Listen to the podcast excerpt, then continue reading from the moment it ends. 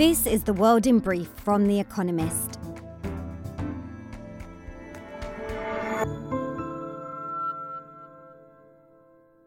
Our top stories France's president, Emmanuel Macron, has lost his parliamentary majority according to near final results in elections to the 577 seat National Assembly. His centrist alliance will still emerge as the largest party, but lost dozens of seats. A left wing alliance was poised to become the biggest opposition group, but the far right is on the verge of a record breaking 85 to 90 seats, up from 8 in the last election. Russia said that its attack on the city of Severodonetsk in eastern Ukraine was going according to plan and claimed to have captured the settlement of Metyolkine on the eastern fringe of the city. Meanwhile, Jens Stoltenberg, NATO's Secretary General, warned that the war could last for, quote, years. Volodymyr Zelensky, Ukraine's president, said his country, quote, will definitely win the war against Russia during a visit to the southern front line. Colombians elected Gustavo Petro, a leftist ex guerrilla, as their president. Mr. Petro beat Rodolfo Hernandez, a former construction tycoon, by a wider margin than polls had predicted, with 50.5% of the vote to Mr. Hernandez's 47.3%. Mr. Petro, a former mayor of Bogota, the capital, has been a congressman for decades. He has pledged to make university education free and ban new oil and gas projects, but will need to work with a fragmented Congress. FINA, swimming's world governing body, voted to restrict the participation of transgender athletes in women's events. From Monday, only swimmers who have transitioned before the age of 12 will be allowed to compete in them. The new rule most prominently bars Lia Thomas, who in March became the first transgender woman to win an American college swimming championship, from participating as a woman at the Olympics. China's e commerce giant JD.com posted its lowest ever sales growth in one of the country's biggest shopping festivals, 618. Over the 18 day period to Sunday, sales rose by just 10.3% compared with 27.7% during the equivalent period last year. The figures confirm fears that consumer confidence in China has been badly shaken by extended COVID 19 lockdowns, as well as slowing economic conditions. Ireland's Taoiseach, or Prime Minister, said that Britain's plans to scrap part of the post Brexit trade deal it reached with the EU concerning Northern Ireland amounted to, quote, economic vandalism. Michael Martin argued that Britain's plan, set out in a bill presented to Parliament last Monday, was, quote, unilateralism of the worst kind. The EU is taking legal action against Britain over the bill.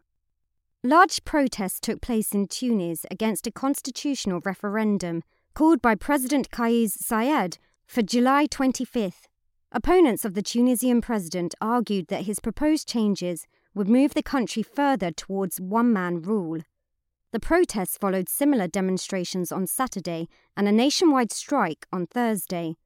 Opposition parties say they will boycott the referendum. And fact of the day 13%. Manufacturing share of GDP across the OECD club of mostly rich countries. An all time low.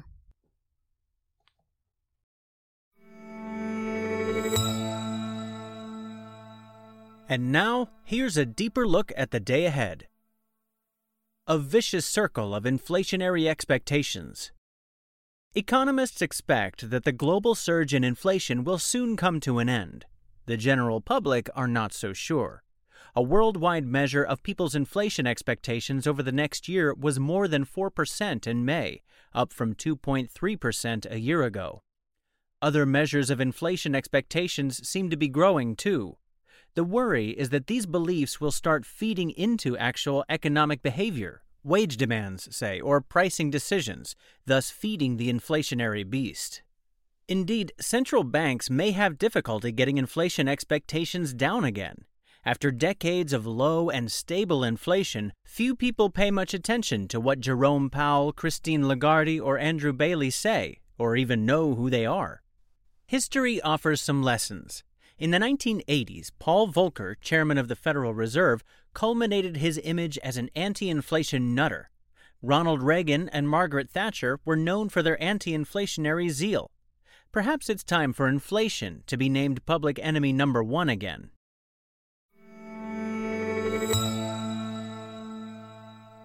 China delves deeper into Africa. Signs that China is tentatively revising its cherished doctrine of non interference can be seen in the Horn of Africa. On Monday, a peace conference kicks off in Addis Ababa, the capital of Ethiopia, organized by China after its appointment of a special envoy to the region, which is racked by ethnic, territorial, and resource driven conflicts, including a war between Ethiopia's federal government and the rebellious region of Tigray. China has said very little about what it wants to achieve other than to tackle the challenges of, quote, security, development, and governance. Protecting its considerable economic investments in the region is probably its main concern, but China is unlikely to attempt to mediate directly in Ethiopia's civil war. Rebel groups are not invited. Eritrea, a major source of the region's instability, is unlikely to attend. In all, it is doubtful the conference will address the root causes of the Horn's instability.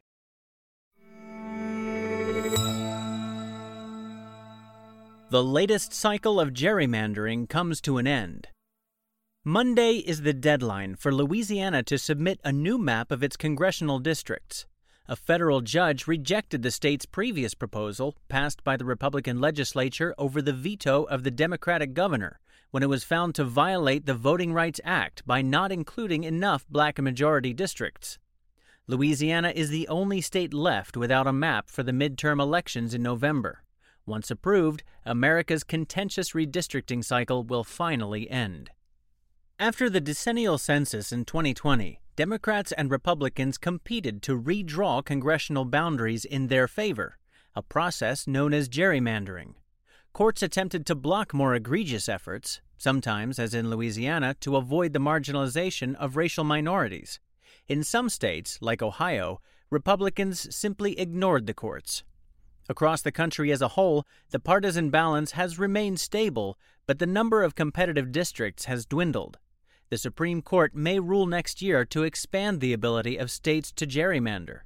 Voters look set to be stuck with still more extreme candidates.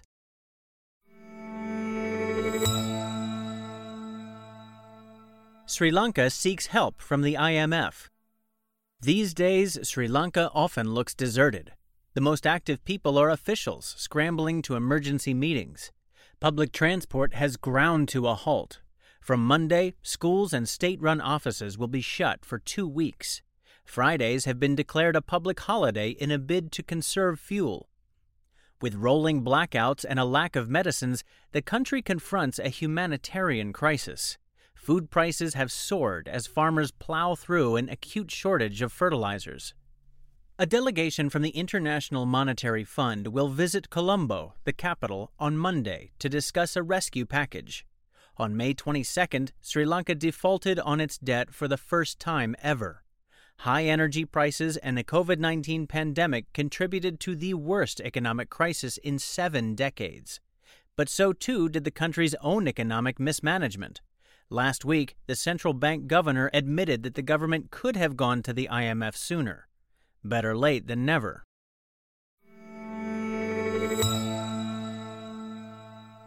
Nobel Prize auction for Ukraine.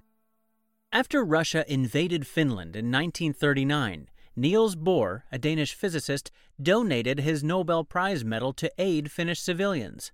More than 80 years later, he has inspired another laureate to follow suit. On Monday, Russian journalist and last year's Peace Prize winner Dmitry Muratov will auction his 23 karat gold token to help Ukrainian refugees. The starting price is $550,000, but higher bids are expected. Another medal belonging to Francis Crick, a molecular biologist, fetched $2.3 million in 2013. Mr. Muratov has already done much to oppose his government.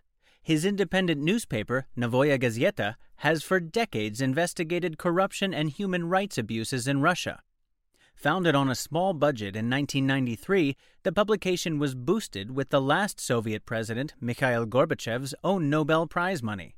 Six of its journalists have been murdered since 2000.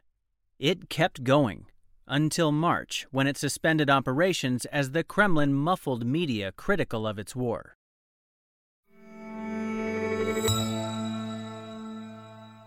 Daily Quiz our baristas will serve you a new question each day this week. On Friday, your challenge is to give us all five answers and, as important, tell us the connecting theme. Email your responses and include mention of your home city and country by 1700 hours BST on Friday to quizespresso at economist.com. We'll pick randomly from those with the right answers and crown one winner per continent on Saturday. Monday, which performer in the Star Wars movies was the daughter of Debbie Reynolds, an actress and singer?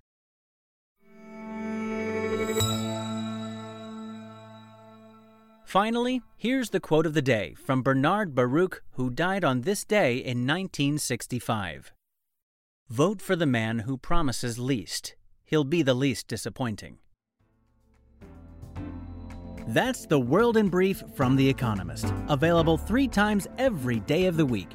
You can also hear interviews and analysis from our journalists, including our current affairs podcast, The Intelligence, on your podcast app. And subscribers to The Economist have access to each week's full edition in audio. Just download the Economist app to start listening.